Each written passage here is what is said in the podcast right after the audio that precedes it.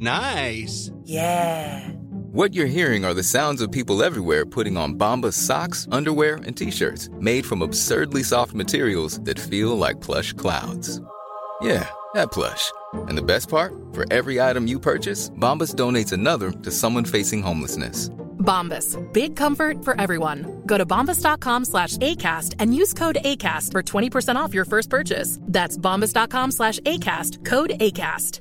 Cool fact a crocodile can't stick out its tongue. Also, you can get health insurance for a month or just under a year in some states. United Healthcare short term insurance plans, underwritten by Golden Rule Insurance Company, offer flexible, budget friendly coverage for you. Learn more at uhone.com. When you're ready to pop the question, the last thing you want to do is second guess the ring. At Bluenile.com, you can design a one of a kind ring with the ease and convenience of shopping online. Choose your diamond and setting. When you find the one, you'll get it delivered right to your door. Go to Bluenile.com and use promo code LISTEN to get $50 off your purchase of $500 or more. That's code LISTEN at Bluenile.com for $50 off your purchase. Bluenile.com code LISTEN. Quality sleep is essential. That's why the Sleep Number Smart Bed is designed for your ever evolving sleep needs. Need a bed that's firmer or softer on either side? Helps you sleep at a comfortable temperature? Sleep Number Smart Beds let you individualize your comfort so you sleep better together. JD Power ranks Sleep Number number 1 in customer satisfaction with mattresses purchased in-store. And now, save 50% on the Sleep Number limited edition Smart Bed for a limited time. For JD Power 2023 award information, visit jdpower.com/awards. Only at a Sleep Number store or sleepnumber.com.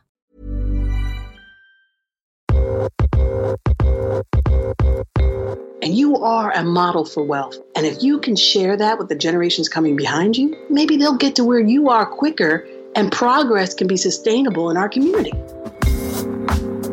You're listening to Side Hustle Pro, the podcast that teaches you to build and grow your side hustle from passion project to profitable business. And I'm your host, Nicaila Matthews Okome. So let's get started. Hey guys, before we get into today's episode, I wanted to quickly address something. So, you know, coming off the live show, I contemplated laying low for the rest of the year, but I have been getting a bunch of DMs and emails from people asking me, when is your next podcast training? I even did a poll on Instagram stories last week and asked, should I do another podcast training? And the answer was a resounding 100% yes. So how can I ignore that?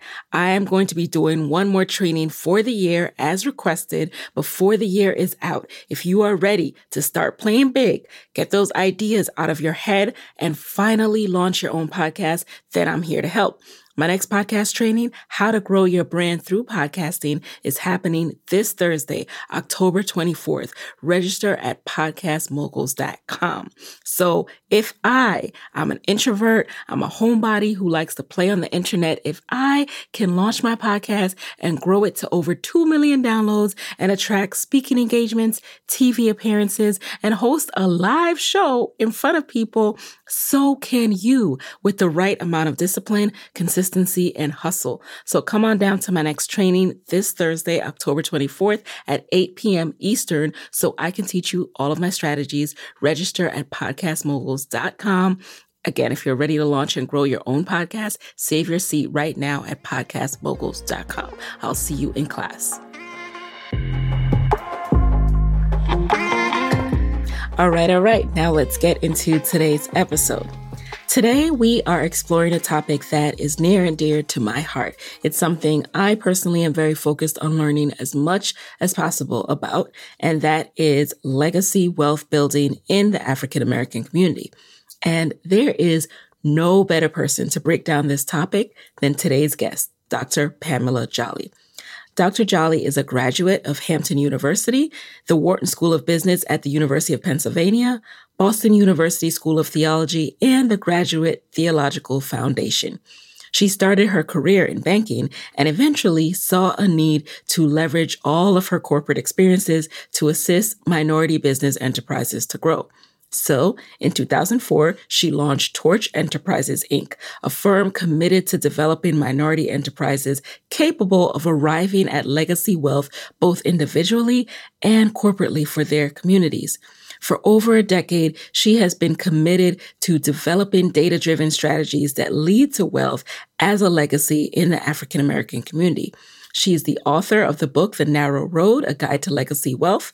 And Dr. Jolly uses her extensive background in financial services, strategy, community development, and theology to help entrepreneurs and organizations succeed.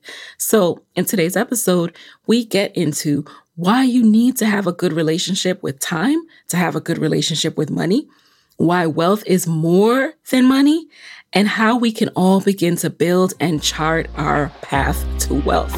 So let's get right into it.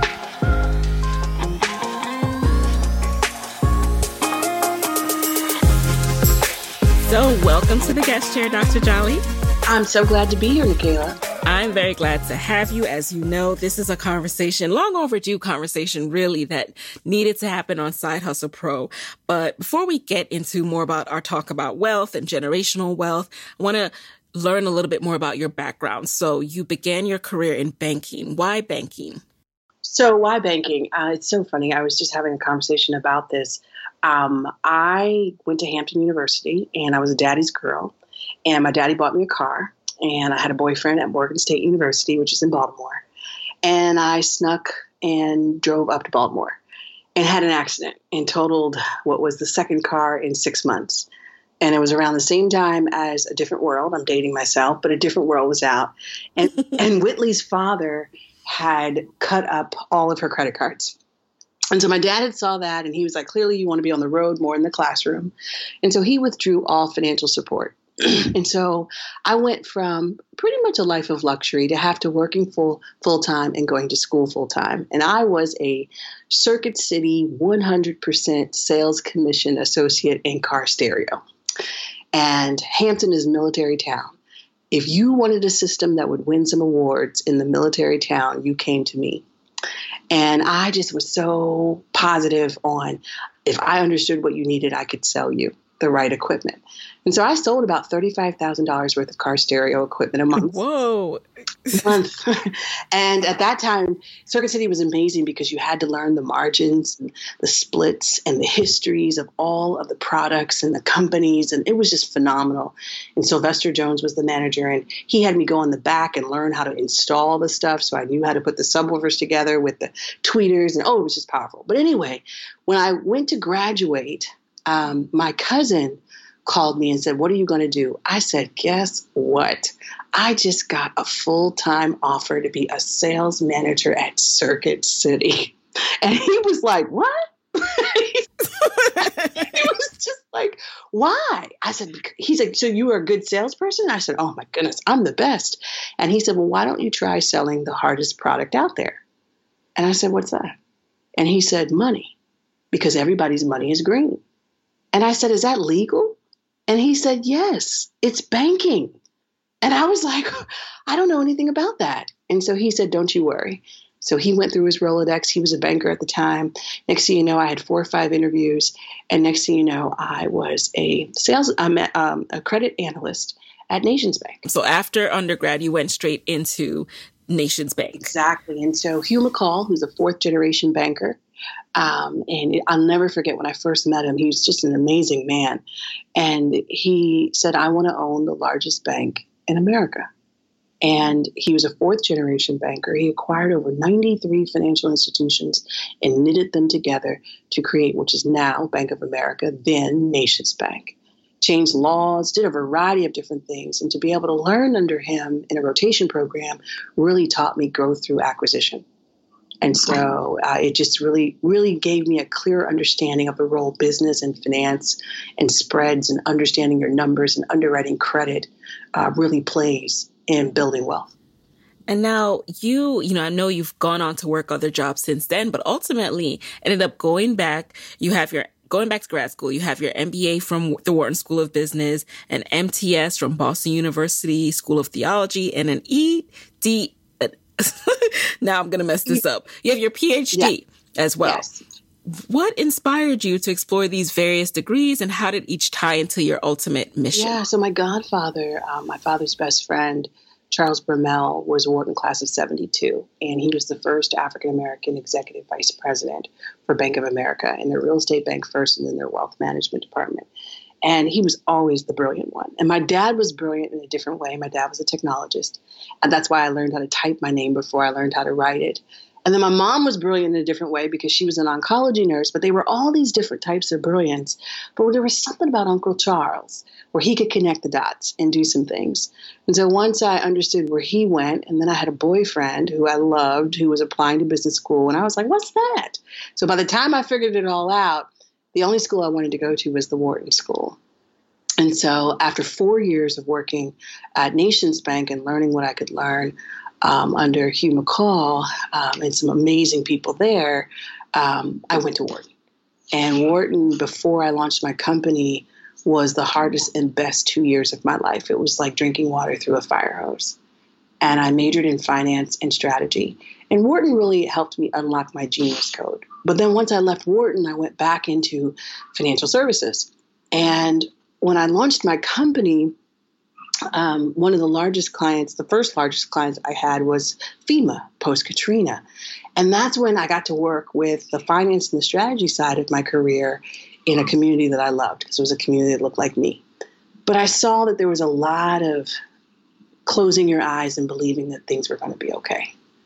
And so when I went to the pastors and said, you know, how do we how do we how do we elevate the standard of business here to wealth? That what they often said to me was, You clearly love business and you know God, but you don't know God the way we know God.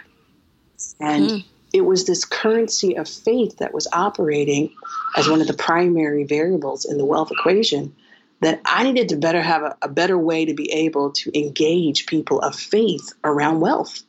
And so I learned best in a classroom. And so I commuted between New Orleans and Boston, and I went to seminary, and I got a master's of systematic theology.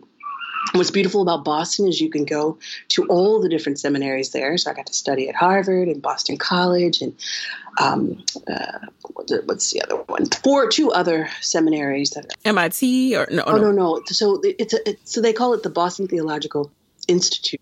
Oh, okay. And literally, you're able to Gordon-Conwell and then Andover Newton.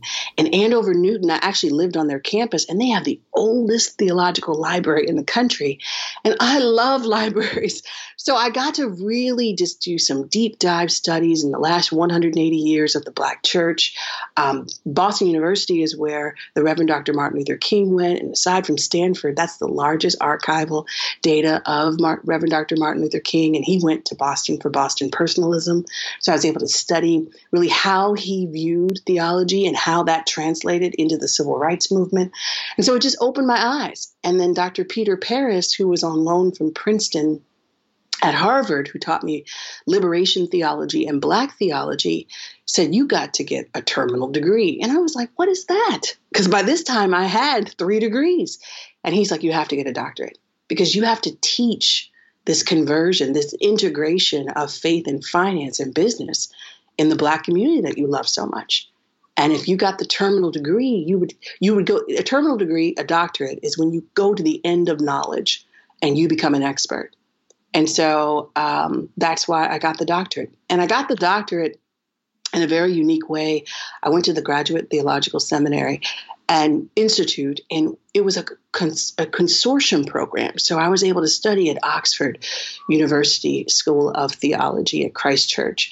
I was able to study at Yale and Princeton and Loyola and the various different schools because I needed to knit together a dissertation committee that could understand the different aspects of what I was putting together.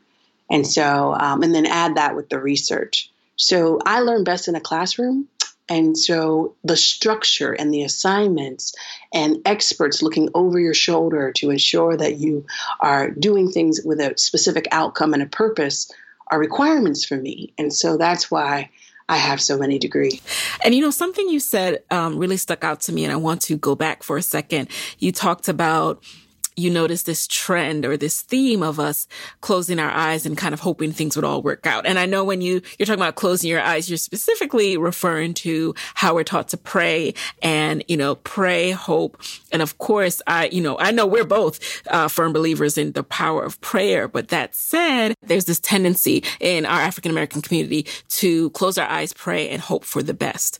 Do you think in any way that is somehow related to, uh, generational wealth and, and what we've seen thus far in our overall worth, you know, the, the average worth of an, an African American woman, for example? So, if I could just make sure that I understand your question, because yeah. my dissertation was really focused on unblinding one's faith.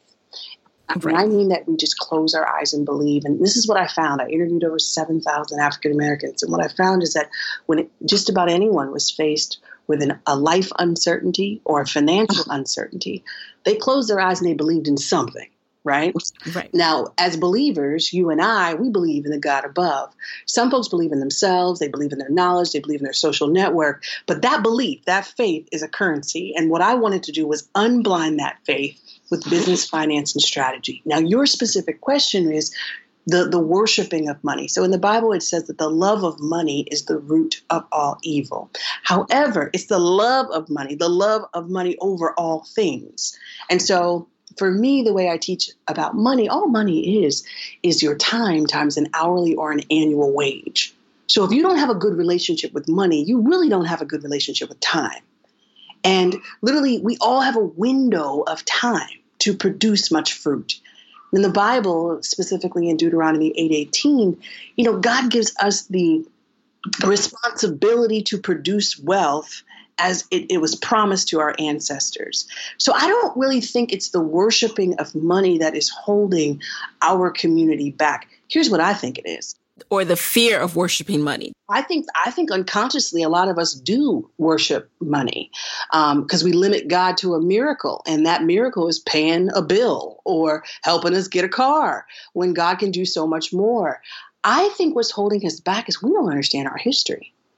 I just left Bennett College, the first um, all girl African American historically black college.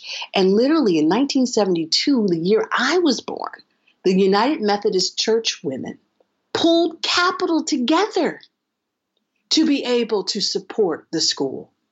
The first, the, you know, when they were started five years post emancipation, emancipated slaves pulled capital together in the amount of $10,000 and acquired the 55 acres that Bennett sits on now, which is an opportunity zone. So in our history is proof that we have right relationship with money, God, business, and building community. But oftentimes we focus on the last decade, and the last decade shows that we can consume. And so, literally, which is really only one variable in the GDP, right? Consumption, savings, investing, in, imports, and exports. So, when you lo- limit your definition of power to buying, you lose your power when you can no longer afford to buy and you limit your life to a life of consumption so that money is your ruler. But when you know that life is so much more than that, Lord have mercy, we can talk about the power of what business is, which is just a series of relationships that get increasingly intimate and build more and more value, which produces more and more wealth. So we've spoken about this before. You often say wealth is more than money. What exactly do you mean by that? So the way that I teach um, a pursuit of wealth. It's called the narrow road. And as I said briefly before, money in my equation for wealth is just 20% of the full equation, which is money is just your time times an hourly or an annual wage. But we've got a total of five capitals in our portfolio of assets, if you will. We've got cultural capital, how we were raised, the unique way that we look at things. We have intellectual capital, whether it's store bought knowledge in a classroom or learned experience on your job and in community. We have um, social capital, and some of us are more adept at leveraging our social capital than others, where we don't just, you know, like to hang out with people or like to have likes on Facebook. We truly build relationships that are capable of building value and building wealth for both parties from a mutual beneficial perspective. And then the fifth one is we have um, uh, spiritual capital because what, however you define it whatever your faith tradition allows you to believe in. As a theologian you know religion is what you do about god that's your business. Spirituality is what you feel about god again your business. Theology is what you think about both which can be a way for us to grow together. Where if I understand how you believe and how your belief influences your actions, and you understand how I believe and how my belief influences my actions, then perhaps some of these actions we can do together and we can have a shared theology of how we can grow together. And so literally that that that faith, that spiritual capital, that is a currency that gets you to the end of a road when you have run out of your own resources. And so if we have a shared faith, oh my Lord. I mean, I might not completely understand your whole road, but if I believe in your outcome, I may invest in you. And so that spiritual capital is a very powerful capital as well. So when you take full ownership of your portfolio of assets, your life is different. It's not limited to just how much time you have in a day, how much money you can make in a week. It expands to the relationships you have, to the knowledge that you can apply, to the culture that you have inherited, and to the faith that leads you. And so it's a fulfilled life. That's why, for me, a fulfilled life is a wealthy life. It, it, it's not the rigmarole, it's not the, the hustle and bustle. I mean, it's saying, you know what? Here is me, all of me. And I want to be better than the generation that came before me. And I want to maximize all of these assets within me so I've got to be able to look for unique ways in which I can package them and bring them to the market, whether I call that my community, whether I call that my industry, and take it to another level. That's definitely one of the things that you have impressed upon me is this idea that we need to take full possession of the business of us. And when you say that, can you break it down a little bit more? So you now mentioned the five assets, so to speak, that we have that comprise wealth. It's not just money, you know, it's our social, our, um, how we were raised, all of these different things. Now, how can I, as Nicaila, begin to capitalize on all of these to make myself have a more fulfilled life, aka become more wealthy? Yeah, so Nicaila, there's four primary steps along the narrow road. If you take these steps, each step has an outcome, and that's how you get to the five steps. The first step is to create a life, and you create a life with your human capital to earn an income. And your job at the Create a Life stage is to build a portfolio of talents in a way in which you can have increasing income year after year, right? So you're going to work for, you know, on average 40 years. And so when you look at that 40 year journey, what talents are you going to use? What are your core strengths? What, are you, what is your genius code? How are you going to put all the things that are within you together and package them up and say, This is me. I'm an asset and I'm an asset that can work with others and work for myself. That's the first step. The second step is once you're clear on that, like once you know what you can do better than anybody else, now you got to build a lifestyle that you can sustain beyond retirement.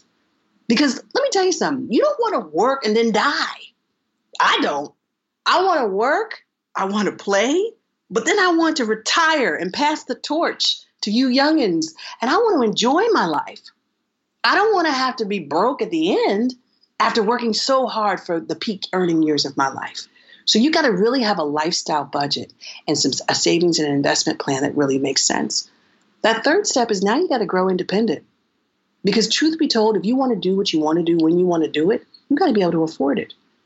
And it's very difficult to be able to do that in America without ownership. And so you have to have a plan for independence. For some of us, that independence is going to include the acquisition of our inheritance, which means you got to stay close to your family who own things so that you will inherit those things and be a part of their retirement plan or a part of your grandparents' transition plan. Because it does take three generations to build legacy wealth and only one generation to lose it. And that fourth step is you have to leave an inheritance. And it's easier to leave an inheritance when you know that you have received an inheritance which is why the generations have to stay connected. And yes, it is amazing to leave a financial inheritance, but that's not the only way you leave an inheritance. You made some mistakes and you had some successes. You learned some things and you are a model for wealth. And if you can share that with the generations coming behind you, maybe they'll get to where you are quicker and progress can be sustainable in our community. So, how do you build wealth? earn increasing levels of income, build a lifestyle budget where you have sustainable cash flow and a way to be able to finance your retirement, own something, and leave an inheritance. Of course, you can add to that plan a whole bunch of sexy wealth management products. But if you own those four steps and get to a level of confidence, find a financial professional and have a conversation of better ways to be able to do what you've already figured out. Thank you for breaking that down. And by the way, guys, Dr. Jolly is the author of The Narrow Road, A Guide to Legacy Wealth. And so she created the Narrow Road methodology and has broken this down even further in this book, which I will link to. So what inspired you to even write the book? As uh, Was this part of your uh, dissertation? So, yes, it was a way for me to be able to streamline the five terabytes of data that I did in my research, my quantitative and qualitative research. But it was also that, listen, you know, when we think about African American businesses, so it's reported that we have about 2.6 million African American businesses. Less than 100,000 of them are profitable and pay people. And if we really want wealth to be a standard in our community, we have to understand that the primary purpose of business is to build wealth. But if we can't define it for ourselves, it's very difficult for it to be attainable in our lifetime in a realistic way. And if I don't attain it, the generations coming behind me won't want to do it because it just seems like it's something we talk about, but we never pursue. And so I wanted to raise capital and awareness for African American businesses.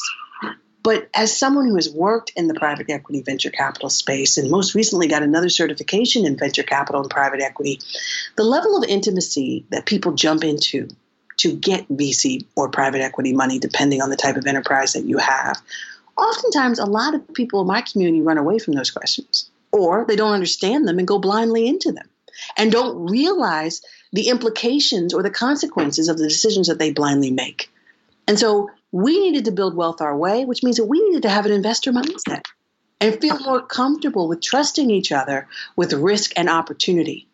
And so I had to focus on the business of you, your personal business first, and make sure that was at a standard of wealth for me to ever think that we could raise enough capital for ourselves to start to make standards in our business lives that really realize some real sustainable wealth that can pass on for generations. One of my favorite things that you say, Dr. Jolly, is you talk about the fact that you are passionate about raising capital and awareness for Black people, specifically because we were the first assets on the balance sheet, and therefore we are wealth. I love that. Can you speak a bit more about the role of legacy in our pursuit of wealth? I know you touched on it a bit in us knowing our history, but truly sometimes it can be daunting to see the stats and to feel like we are at such a deficit. We are so far behind. What is the role of legacy? So it's interesting. I mean, in the Bible it says, look, look not to the left or the right, and acknowledge God in all thy ways, and He will direct your steps. And what I want to share with the African American community is that you can compare yourself to the broader society if you want to, or you could understand that the way forward is back through. And so we sit at a very big inflection point in our history. In 2019, the first slaves came to America in 1619. So we've been on this 400 year journey. When we first came over here as assets on the balance sheet, African Americans are the only people in America who were first capital before they made capital, who were first traded before they ever could trade. And so when we look at business, it can't help but be personal because we were it. Aside from the stolen land, we were the largest asset. And so that part of our inherited legacy is real. And when you look at the issues that we find in our communities, one of the things that really gives me hope is that it's patterned. So if we can get it right in Detroit, we can get it right in Cleveland. If we can get it right in Cleveland, we can get it right in Oakland. If we can get it right in Oakland, we can get it right in New York. And so literally, it's not anything new. 80% of our problems are the same. What's different is the way that which we look at it. And if you're not connected to the generations who have come before you from a business perspective, you might think that what you're going through is something new. And it's not, it's something continued. And so, what I've been challenging communities across the country to do is to work with me to let's do a 400 year reset. For 400 years, we've gone through some patterned circles in a financial wilderness. Let's exit. Let's get to the promised land.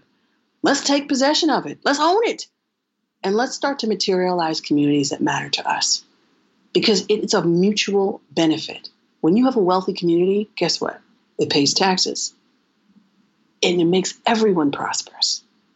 And so, literally, a wealthier Black community would be a wealthier America. And so, for me, let's do it. And so, that's what I've been challenging people to do. And so, understanding your legacy legacy is a narrative that did not start with you and will not end with you unless you disconnect your story from the narrative. Your story has a beginning, a middle, and an end. And if I sit there long enough, you'll tell me it over and over and over again. Conversely, if you can connect it to a legacy, I mean, for me, I don't want you to talk to me. I don't want to talk, I don't want you to understand me and have the story begin with me.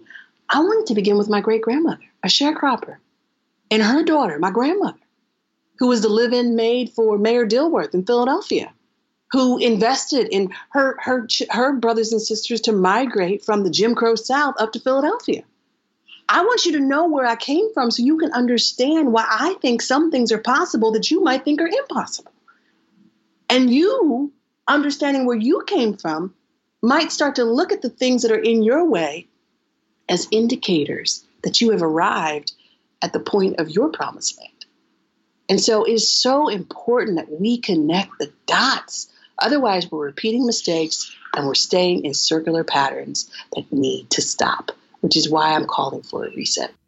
And speaking of those circular mistakes, I love the fact that uh, along the narrow road, one of the steps is to leave behind what we have learned. And a lot of times when we think of an inheritance, leaving an inheritance, we do think of money. We think of cash. We think, oh, our kids need to have a trust fund and things of that nature. But we take for granted the knowledge that we now have.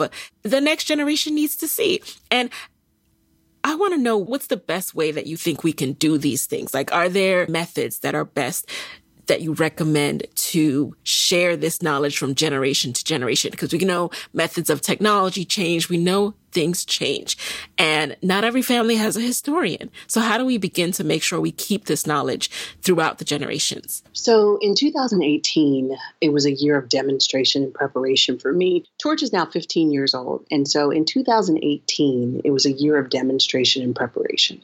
What I mean by that is I launched the Legacy Wealth Initiative. And with that, I had two pilot projects. One was the Omaha Legacy Wealth Initiative and the Black Male Equity Initiative. The Black Male Equity Initiative was in Detroit in partnership with the Campaign for Black Male Achievement, and the Omaha Legacy Wealth Initiative was in Omaha in partnership with Willie Barney and the Empowerment Network. And those two groups of co- those two cohorts journeyed the narrow road. Now, both of them published anthologies in partnership with my company, Torch Enterprises. Why do I say all that? The Sankofa View, which is the published book of the Omaha Legacy Wealth Initiative, has a series of questions that you can start to begin to ask your family members, your elders, to start to build a legacy narrative so that you can start to get really clear about where it is. And here's the beautiful thing about our community generations have patterns. So even if your grandmama isn't alive, because my grandmothers, who were the first two investors in my business, are no longer alive. Now, I'm grateful that I sat at their feet while I was with them, while they were alive. But even if your grandmothers aren't alive, their generation has a lot of common, common similarities. So, asking these questions of those generations, elders in your community, will yield similar, if not identical results. And so starting to understand that frame of reference, because what I found about millennials, you know, in interviewing so many people, I really got a shrewd ear to be able to discern not just what you say, but really what you mean. And one of the things that came out is millennials don't want to know what you did. They want to know how they can apply what you did to what they want to do. But here's the thing if you take it out of context, you might use a good strategy for the wrong outcome. And so it's really important that you align the strategy and the outcome with the context in which it works. And so oftentimes we quickly run and say, oh, well, they did it this way. I'm going to do it this way. With no context, good strategy, misappropriated outcome. So it's really important that we connect those dots. It's funny that you say that because I was thinking the other day, and you let me know if this counts, but you know, our grandchildren, like my grandchildren, God, I don't know what they'll be looking at when it's their time. However, they will be like the first generation to be able to look back at what their grandparents were up to on social media, what they were talking about. Um, for example, on my podcast, they will be able to listen and hear how I started my business, what I was learning, the mistakes that I made. And it's almost made me, it's almost motivated me to share more because how cool is that? I wish I had that for my parents. Sometimes it's hard to imagine my parents as just being youthful or ever making mistakes because I only know them in the context from, from when I was born onwards. So that's why all these million pictures taken every second on iPhones that are never printed out are a problem. right, right, right. I, I know I got a picture of my parents in their bikinis. I know what their young love was like. but uh, I think one of the things that you said, I'll go all the way to the root of what you, when you started, you do know what your grandchildren will look at because uh-huh because you will be on the road to legacy wealth, they will be looking at what you show them. And what you're saying is the technology of social media and you archiving what you're doing right now and putting it in a trust or a crip or whatever is going to be useful at when they are of hearing age will be the first thing that they will be introduced to because you know our families are our first introduction to business I mean, we learn from our families how to budget, how to save, how to suffer through disappointment, how to, to cherish our victories and achieve results and outcomes, how to love, how to curse, how to yell, how to be mad, how to have a timeout. We learn everything from our family. So you know what your grandchildren are going to experience because you're creating the model right now. And so it is important, you know, because I have sat at the feet of elders I mean, look, imagine talking to a whole bunch of grandmas about sex. I did it. and so as a result, let me I mean, because literally, if you want to look at a relationship as a business, if you aren't having good sex, you're not having good babies. And if you're not babies, you're not building a legacy. It's not continuing. This is true. This is true. So there's so many different things. Wealth is so much more than money. I mean, do you know how to be intimate? Do you know how to have those types of covenant relationships that are built on trust. I tell you, if people started talking to their grandparents and their great grandparents about sex, a lot of people wouldn't be cheating. Because when you can get to that level of intimacy with one person who knows you and you know them, that's why it's a blood covenant. You don't want too many people knowing you that way. In fact, you really only want that one person. And so, and then from the fruit of that type of intimacy comes a beautiful child. And that child is born in love and can't help but love themselves and love others. And our community starts to change. So, having the conversations with our elders, ones that you just wouldn't think because you don't think that they know it, you wouldn't be here if they didn't know that. And so, let's not limit our relationships to chance encounters. Let's get every ounce of value and benefit from our relationships that we have so that wealth continues to elevate its standard. Hey guys, it's Nicaila here with a quick word from our sponsor.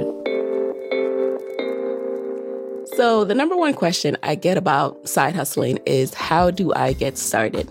And the other day, I decided to kind of take inventory of what I was doing in my early days of side hustling. How did I get started with Side Hustle Pro? And the biggest thing that stood out to me is that I was always investing in skill and personal development, meaning and I like to do just in time learning. So when I was ready to do something new or try something else, I would invest in a class to learn that skill and then practice implementing it. So the rest of my development and learning came from my actual experience. So I highly recommend you do the same. What is it that you want to do? Do you want to finally put up your website? Then head over to Skillshare and take a class on putting up your website.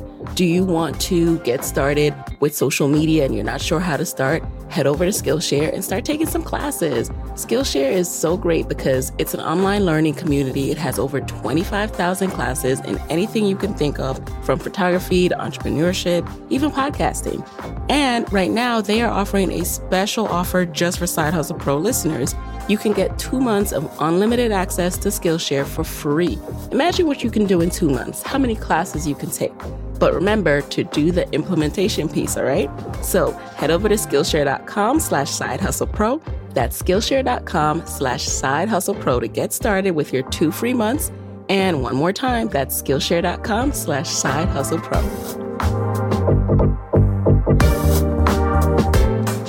And now let's talk a little bit deeper about the money piece. As entrepreneurs, a key theme that we have seen more and more in recent years is the idea of raising capital from venture capitalists.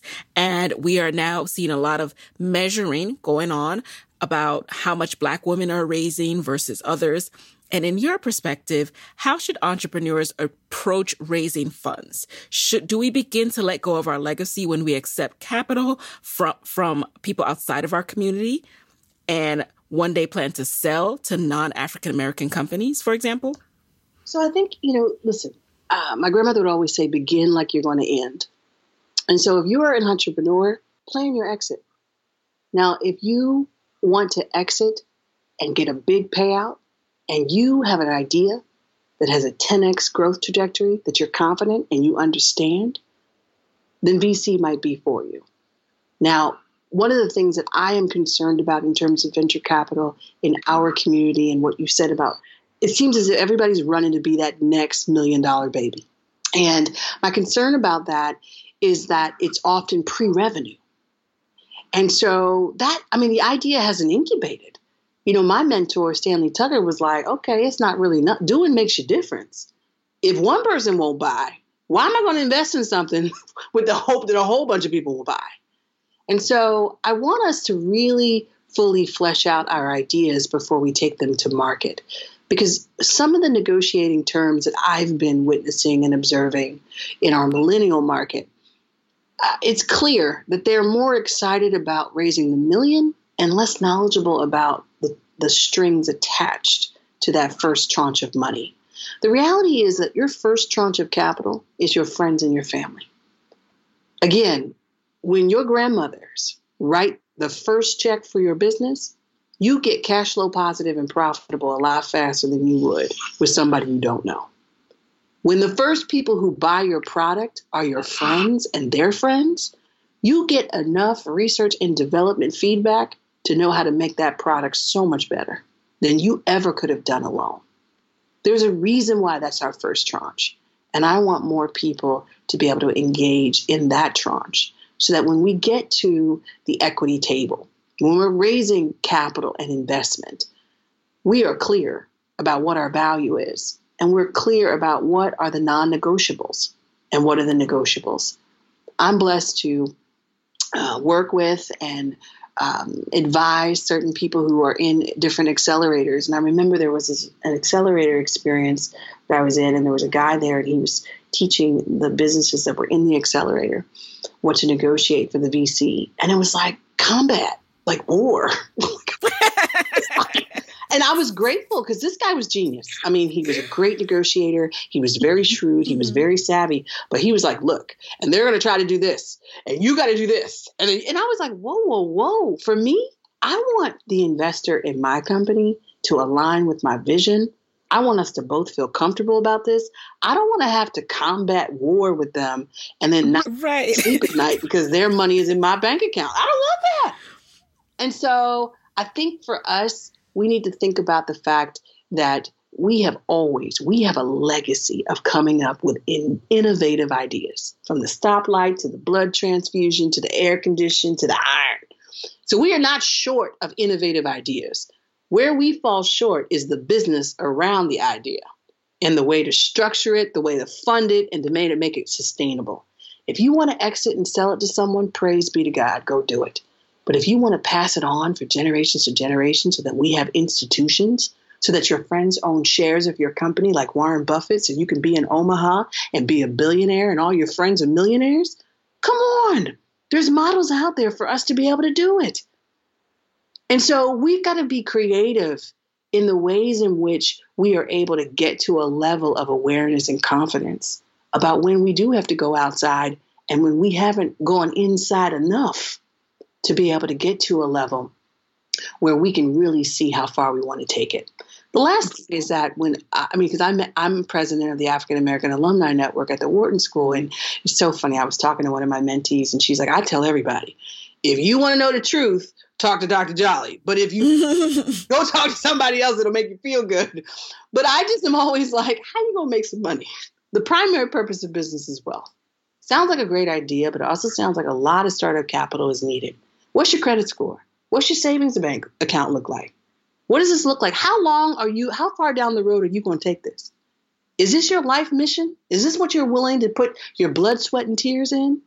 Because the call to entrepreneurship for me is like a call from God. It's taking an inordinate amount of risk for the expectation of a definitive return. And if you're not clear about what that return on your investment of your time in your peak earning years is, I say sit down a little bit, write that vision and make it plainer before running out there and telling everybody some half baked ideas and getting some money that ain't yours so that you can give away something you don't even know you got preach about it. And is it less about who we sell to and how the deal is structured to impact our communities? As I've heard you talk about the Sundial Unilever deal, for example, and how that, you know, you're selling to someone outside of the African American community, but you therefore, you then are able to use the capital to then bring other businesses back into the community. So, you know, the phrase, it's not personal, it's just business. Right. The way you get to that level is when you can afford to be there. It stays personal when you can't afford to own the business. In the end, if you create a good product, a great product, I want anybody and everybody to buy it. Not just black folk, I want everybody. And so, but when you are upset that other people are buying it, it's on for me, can you really afford to own the company? So when I hear people like, oh, well, you know, they sold outside of our community, praise be. Because best believe, even though we spend $1.3 trillion, Statistics show we don't spend it at home. We go outside. So please don't fault black entrepreneurs when they do the same. Because they could go broke chasing our dollar, or they could build wealth building relationship with a customer that sees the, them for the value deliverer, deliverer that they are. And so stop being so personal about the business. And the way in which we can stop being so personal about the business is understand business. That that was a mic drop, you guys. In, in case you didn't hear that, no, no, I I really appreciate you breaking that down because I see that question over and over again, and I've even had a guest on my show, and someone said I'm just responded to an email where I shared the episode and said I'm not interested in this episode because they sold out. Like, excuse me.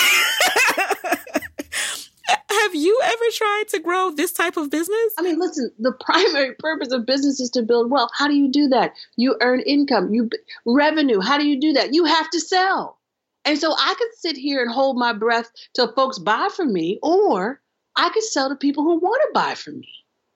And so for me, I think that, again, this low level of business acumen, not just in the Black community, I would say in America, period, causes a lot of confusion and miseducation about where the values need to lie and what part of the value chain do we need to hold on to ourselves.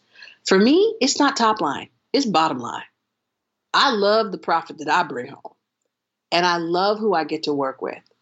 And so, my ability to be able to work with people who are married to the outcome that I believe in means that they don't all look like me, but they truly understand that the work that I do benefits people who look like me.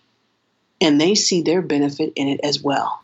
Another piece of this is what you mentioned about instead of focusing on trying to build these businesses and not looking internally at what our foundation is, let's also work on our foundation. So you talked about the savings, the credit score. Now, as side hustlers, you know, and I include myself in this group, we are people who we have, we are extremely ambitious. Um, some of us have, you know, multiple degrees. We're going after it, doing everything we were told to do we're also now climbing out of student loan debt, right?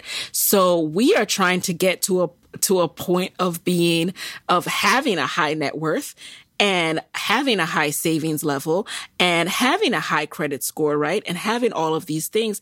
Do you think it's worth waiting for these things before we start endeavors on our own?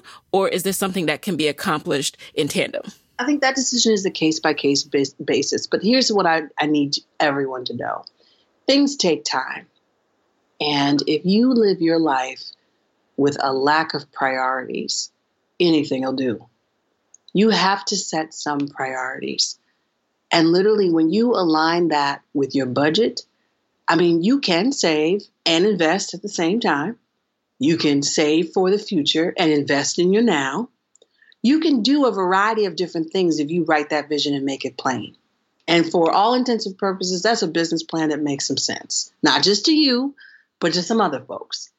And so, what I find is that we are in a rush to repeat patterned mistakes generations after generation. There were four roadblocks along the narrow road. When I talked to so many of our beautiful Black people about building wealth together and getting to the promised land together, I said, Do you think it's possible? so many people said no. And the number one reason was a lack of trust. We don't trust each other. When you data mine five terabytes of data the way I have, what underlies a lack of trust is a lack of priority. I mean, I can't trust you with everything. I'm so grateful to be a client of yours. I wouldn't have my own podcast if I hadn't, if you hadn't come to me and said, you have to have a podcast. And I hadn't been truthful with you and said, I was raised by a mama who said, show thyself approved and don't embarrass the family. So I learned how to do it.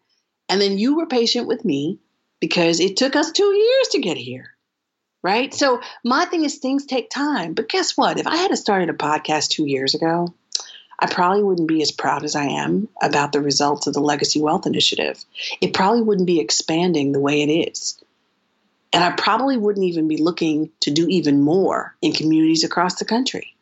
And so now is the perfect time for me to do a podcast, to be able to engage others and have conversations. And we found the right time to be able to do it you know, as par the excellence found in Side Hustle Pro. And so literally, I mean, things take time. So in the in my book, which I do encourage people to read, what you're describing is called the storm. And the storm is when you are doing everything by yourself and you are moving fast, but you are really going nowhere because it's not sustainable. And so I understand what you're talking about in terms of Side Hustle Pro, but there's one word in your business title that I rebuke, and it's called hustle. Because, and I don't rebuke you because I love you and I'm a client. But right. the true definition of hustle is to shove. And as I've shared with you before, all business is is a series of relationships.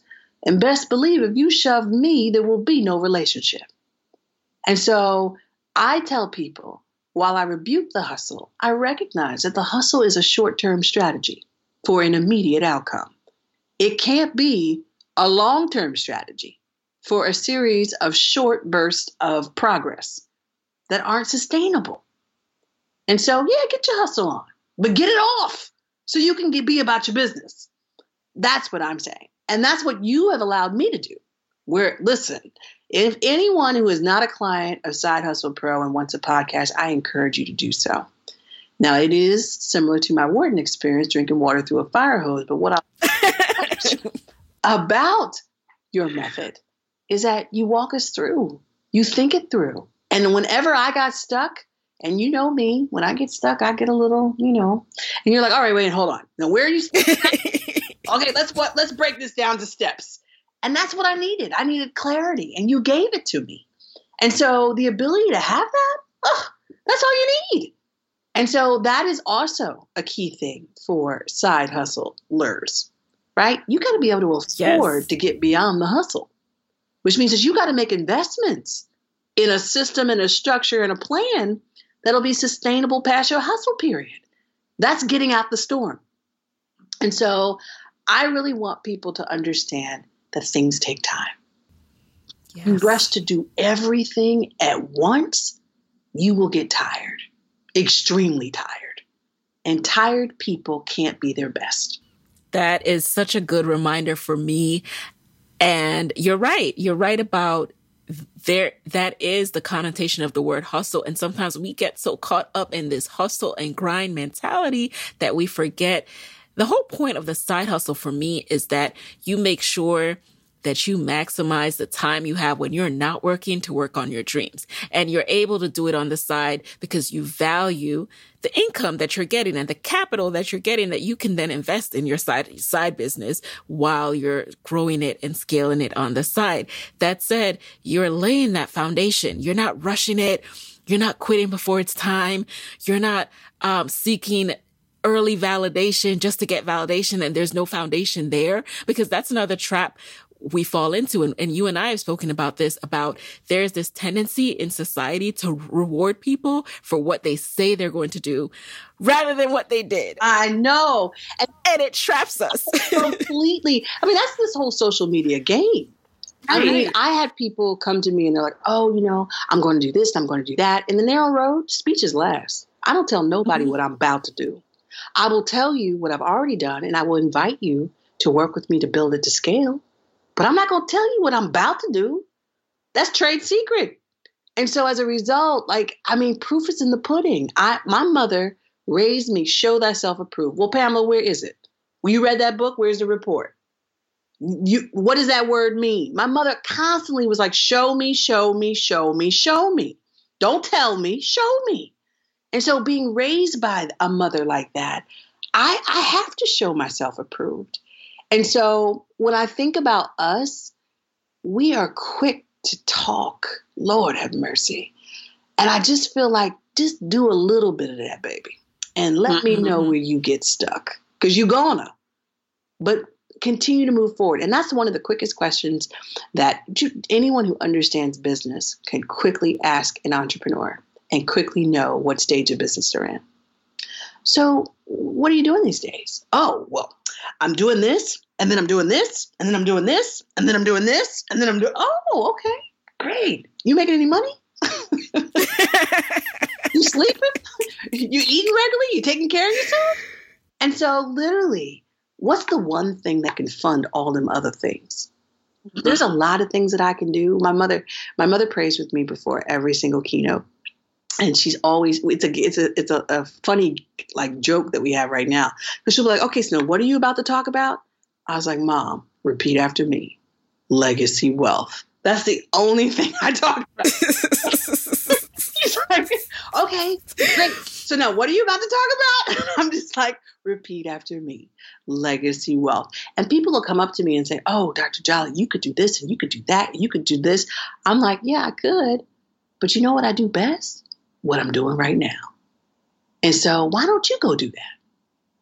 And then maybe you'll build legacy wealth and you might want to hire me. so it's like it's just like you just stay focused and that's what the narrow road is about the narrow road is narrowed by your choices we have so many different options and your generation my lord you have so many different options but a lot of those options are distractions and I want people to understand I'm in, I'm in a, a, fellowship called the Vanguard Fellowship, and it's run by BMe, which is run by this amazing black man named Trabian Shorters.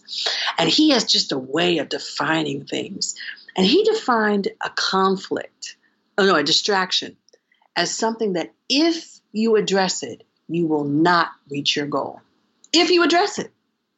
And when you think about that, how many options do we have in our lives that even if we spend 15, 20 minutes, that's 15 and 20 minutes that take away from us fully concentrating on our next goal, our next outcome, what really matters. And so, priorities. You really have to make some choices. So many people, uh, so I, I work with a lot of black men, and I love black men, but I tell them, listen, married black men live longer than single black men. And so I know you got a lot of options. Oh, she likes you and she likes, you. you better tell them. but which one do you love and want to build a legacy with? Which one do you want to come home to? Which one do you want to build with? Which one do you want to admit that you might not have all your money together? But if you guys work together, you could do it. And so make a choice my grandfather would say in life there's many options but there's just one choice. So he would say never be an options girl. I didn't raise no options granddaughter. And so literally women as you date these beautiful men are you an option or are you their choice? And even if you love them to life but you an option they will make another choice. Even while they're choosing you temporarily make sure you are a choice because women, as I tell everyone, men, you've got powerful seed. But if you want to birth something, you need a womb in the room. Women, we are powerful. We are capable of birthing something from the unseen to the seen. Cherish that power and choose wisely how you want to use that. That's birthing a business, birthing a relationship, birthing a family, birthing a community, birthing a movement. But truth be told, you got to have the right seat. When you're ready to pop the question, the last thing you want to do is second guess the ring. At Bluenile.com, you can design a one of a kind ring with the ease and convenience of shopping online. Choose your diamond and setting. When you find the one, you'll get it delivered right to your door. Go to Bluenile.com and use promo code LISTEN to get $50 off your purchase of $500 or more. That's code LISTEN at Bluenile.com for $50 off your purchase. Bluenile.com code LISTEN. Life is full of awesome what ifs, and some not so much, like unexpected medical costs. That's why United Healthcare provides Health Protector Guard fixed indemnity insurance plans to supplement your primary plan and help manage out of pocket costs. Learn more at uhone.com. Hiring for your small business? If you're not looking for professionals on LinkedIn, you're looking in the wrong place. That's like looking for your car keys in a fish tank. LinkedIn helps you hire professionals you can't find anywhere else, even those who aren't actively searching for a new job but might be open to the perfect role. In a given month, over 70% of LinkedIn users don't even visit other leading job sites. So start looking in the right place. With LinkedIn, you can hire professionals like a professional. Post your free job on linkedin.com slash people today. If you own or operate a business, whether it's a local operation or a global corporation, partnering with Bank of America could be your smartest move. By teaming with Bank of America, you'll enjoy exclusive digital tools, award-winning insights, and business solutions so powerful you'll make every move matter. Position your business to capitalize on opportunity in a moment's notice. Visit bankofamerica.com slash banking for business to learn more. What would you like the power to do? Bank of America NA copyright 2024. So one last thing that I'd like to touch on before we jump into the lightning round is this article that I read recently. It's by Angie Chapman for Business Insider and it's titled When My Mother Died Without a Will, I Learned a Big Lesson About Money Management as an African American. And she talks about that when her mom died, they lost the home because she died without a will. They lost their mom's home. And in this article, you are quoted and you speak about the fact that unfortunately this scenario is not uncommon. And according to some estimates, about 70% of African Americans die without a will. Why? And what can we do about this? How can we make sure that money management is taught at an early age? So this is a wonderful way to connect the dots of what we talked about. And I just have to say thank you. I love talking to you. But um, so in this article, um, this I was in, I was in Martha's Vineyard. I have an event every year with Gina Collier. She owns a company called Rise, and she was one of my first clients on the narrow road. And we talk with parents whose children go to independent schools. And the woman who wrote this article was there. And when she heard me talk about legacy wealth, she's like, I got to interview you for this article. And she talked about her mother. Now, I don't know if people are familiar with asset framing. Again, this is Trabian Shorters' work. Um, and as a part of the fellowship, I was able to really understand it. And oftentimes we frame a lot of problems in the Black community for the problem part, the negative, not the positive. But if you frame it from an aspiration, it starts to change the whole piece of it, or the whole outcome of it, actually. So when I chatted with her, I said, Look, I'm an asset framer, so I got to look at this from a positive way. So many of our elders do not have wills.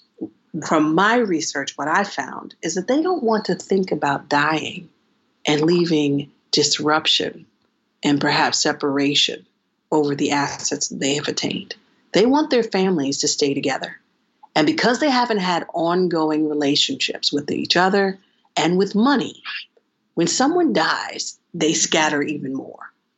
And so it's really important that we begin the conversation about what wealth is in our families early. And interestingly enough, when I was at Bennett this weekend, I talked to a woman from 19, she's a graduate of 1950. First thing I asked, what does wealth mean to you? And she was able to tell me what her daddy and her granddaddy did for her. Now, if you graduate from college in 1950, your daddy and granddaddy have a relationship on the other side of the emancipation line, which is very interesting. And so to be able to look at and hear for what wealth means for them and how they had to prepare and protect what was theirs because it had to live on beyond them. And so when what I say to people who say, "Oh, I won't get an inheritance," uh, you won't get an inheritance if you don't have some conversations because the fact that less than 30% of our elders have wills and are still alive means that you could have a conversation and get an inheritance with a pour over will and an understanding of how to build a trust.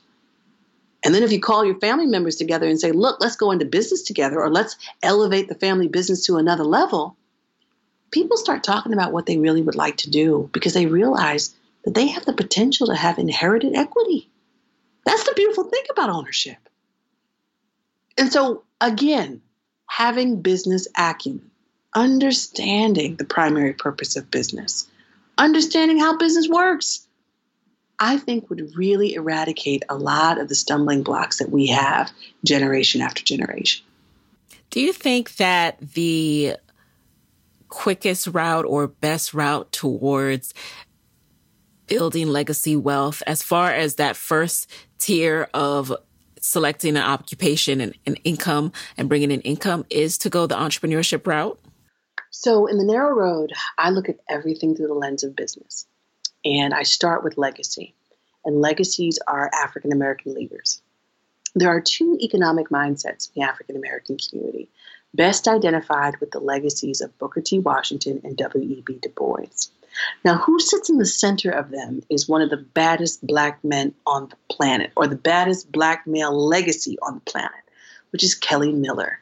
Kelly Miller was the first African American to attend the John Hopkins PhD program. He didn't finish for financial reasons, but he went on to be a dean at Howard University.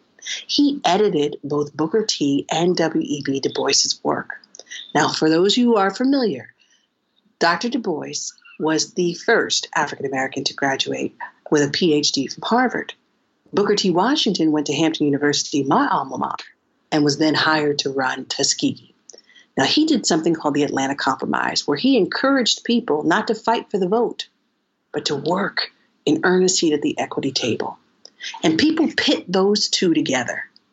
Du Bois was talking about the talented 10th, and what I affectionately say Booker T. Washington was talking about was the necessary 90. Kelly Miller was in the middle, saying it wasn't an either or, it was a both and.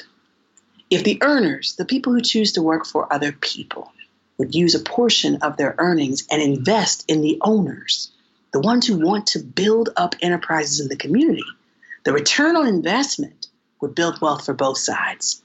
And the increased investment would allow them to expand and progress to an institutional level. The reality in the black community is that post Brown versus Board of Education, we got some financial products.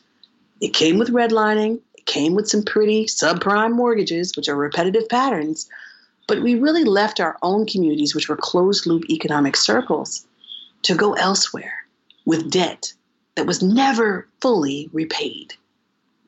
We need institutional growth. Where are our Black organizations or our institutions and businesses who are more than four generations old? What, what do they look like? What is their revenue size? What is their asset size? If we don't understand that, that there is a need for that, one of the things that I find with a lot of my mentees, some of them don't want to work for majority institutions, but they want, they worked hard, they got great education, and they want high incomes, and they deserve that. But we need to catch up on our enterprise side because Lord knows we need their intellectual capital, but we shouldn't make them give it to us at a discount. So we must elevate our standard of business to wealth. And so it's all there. We have it all. We just need to connect the dots. And you start by taking care of the business of you. There's an African proverb that is very big in the narrow road that I use. And it says, if you want to go fast, go alone. If you want to go far, we must go together. For me, going far is taking care of the business of you and elevating its standard to the point of investment and then investing in the business of us so that our standard of business is relative to not just what we consume, but also what we are willing to invest in so that it can grow bigger and bigger across generations. Amen. Okay, now we're going to jump into the lightning round. You just answer the very first thing that comes to mind. Are you ready? I'm ready. Number one, what is a practice that has helped you in growing your own legacy business with Torch Enterprises? To not fight, focus on a win. To really look at things that have come before me and figure out how to elevate the standard, take it to another level. Number two, what's the best book in addition to The Narrow Road that you can recommend for Side Hustle Pro listeners who are at the start of the legacy wealth building journey? I think that everyone should understand finance and business. One of my favorite books is called Dangerous Dreamers, and it's, it's by Robert Sobel. And it really talks about the financial innovators from Charles Merrill, who created Merrill Lynch, to Michael Milken, who was uh, a Wharton grad who got the first Marcus Garvey Award for 100 Black Men, but really opened up the, debt and capital markets to Jews and blacks went to jail for it. But really, you get to see how our current financial markets that we have and participate, hopefully participate in now, how they were formed by innovators and dangerous dreamers. Love it. Never heard of it. All right. Number three, who is a Black woman entrepreneur that motivates you and why? So, to answer that, you have to first understand how I define entrepreneur. It's someone who takes an inordinate amount of risk with the expectation of a definitive return. Uh, Dr. not Dr. Antoinette Melville is a mentor of mine. She's working class of 85. Um, and she's just an amazing woman who will listen to me. She's got a strategic mind. She's willing to take risks, but she connects dots to make things happen. And she's remained connected with me as I with her. And it's really helped me throughout the mm. course of my career. Number four, what is a non negotiable part of your day? oh, um, non-negotiable. So I have to. I get up around 4:30, 5 o'clock in the morning, um, and between five, once the clock strikes eight, there's a different time cadence in the world. But between 5 and 8 a.m., I am the most productive. And so I can get more things done in those three hours and some people get done in their whole day. And so I have to have that time. Love it. And then finally, number five, what is your parting advice for Black women entrepreneurs who want to be their own boss, who want to build legacy wealth? And all of this is intimidating to them, Dr. Jolly. I, I live by the principle whatever you mm-hmm. believe, mm. you're right. And that which you fear, you attract. So if you are fearful about losing your paycheck, you will. And that means you might need to build up a reserve, which means that your business plan has got to include a reserve that builds some confidence into your pursuit. Um, you, I tell everyone, you become a different entrepreneur when you have $10,000 in a bank account that you don't have to touch. And so Um, I have a mentee who just came back to me. She's been out of, she left her job a year ago. And she didn't like it when I said it, but I was like, you got to save up a year. Because she has a beautiful family, she's got children and a beautiful husband. And I said, look, a, a hungry, broke entrepreneur can't negotiate. Mm. They have to do what they have to do. And so if you negotiated to get your job, you definitely need to negotiate with them four jobs you're about to take when you start your own business. And so make sure you build your business on solid, fertile ground. Love it. So I know people are going to want to reach out to you. What's the best way for them to get in touch after the show? Sure. So um, Twitter is at Pamela Jolly. Uh, Instagram is also at Pamela Jolly. Um, on my website, uh, which is pamelajolly.com, there's a click link where you can schedule a quick check in with me. Um, of course, Torch Enterprises gives you an, a highlight and a lot of updates about some exciting things that are coming down the road. And in a very short period of time, the Jolly Journey podcast will come out. Woohoo! I'm going to have a Facebook group where people can interact with me directly um, after. Um, well, you tell me since you're the expert after a series. Right? you tell me. I'm following Peter. Right. Right, right. Yes, we're going to get you all the way launched. And you guys, I will be sure to share when Dr. Jolly launches the Jolly Journey podcast, which I'm really excited about. I, you know, I hope that you were able to glean as much as possible from this episode. It's clear we could go on and talk for several episodes, but our time has come to an end. So thank you so much for joining us in the guest chair, Dr. Jolly. And there you have it, guys. Head over to sidehustlepro.co slash Pamela Jolly for all of the show notes, the links to the books, and everything that Dr. Jolly mentioned, including all of the resources. Thanks so much again, and I will talk to you guys next week. Hey, hey, thanks for listening. Now stay connected in between episodes by texting Side Hustle Pro to 44222. You'll get my weekly Six Bullet Saturday newsletters where I share what I'm up to, what I'm reading, my business tip of the week, and resources to help you grow your side hustle. And I'm working behind the scenes on some live events, which my email list will get access to first. So make sure you're in the loop. Text Side Hustle Pro to 44222 or visit sidehustlepro.co slash SBS.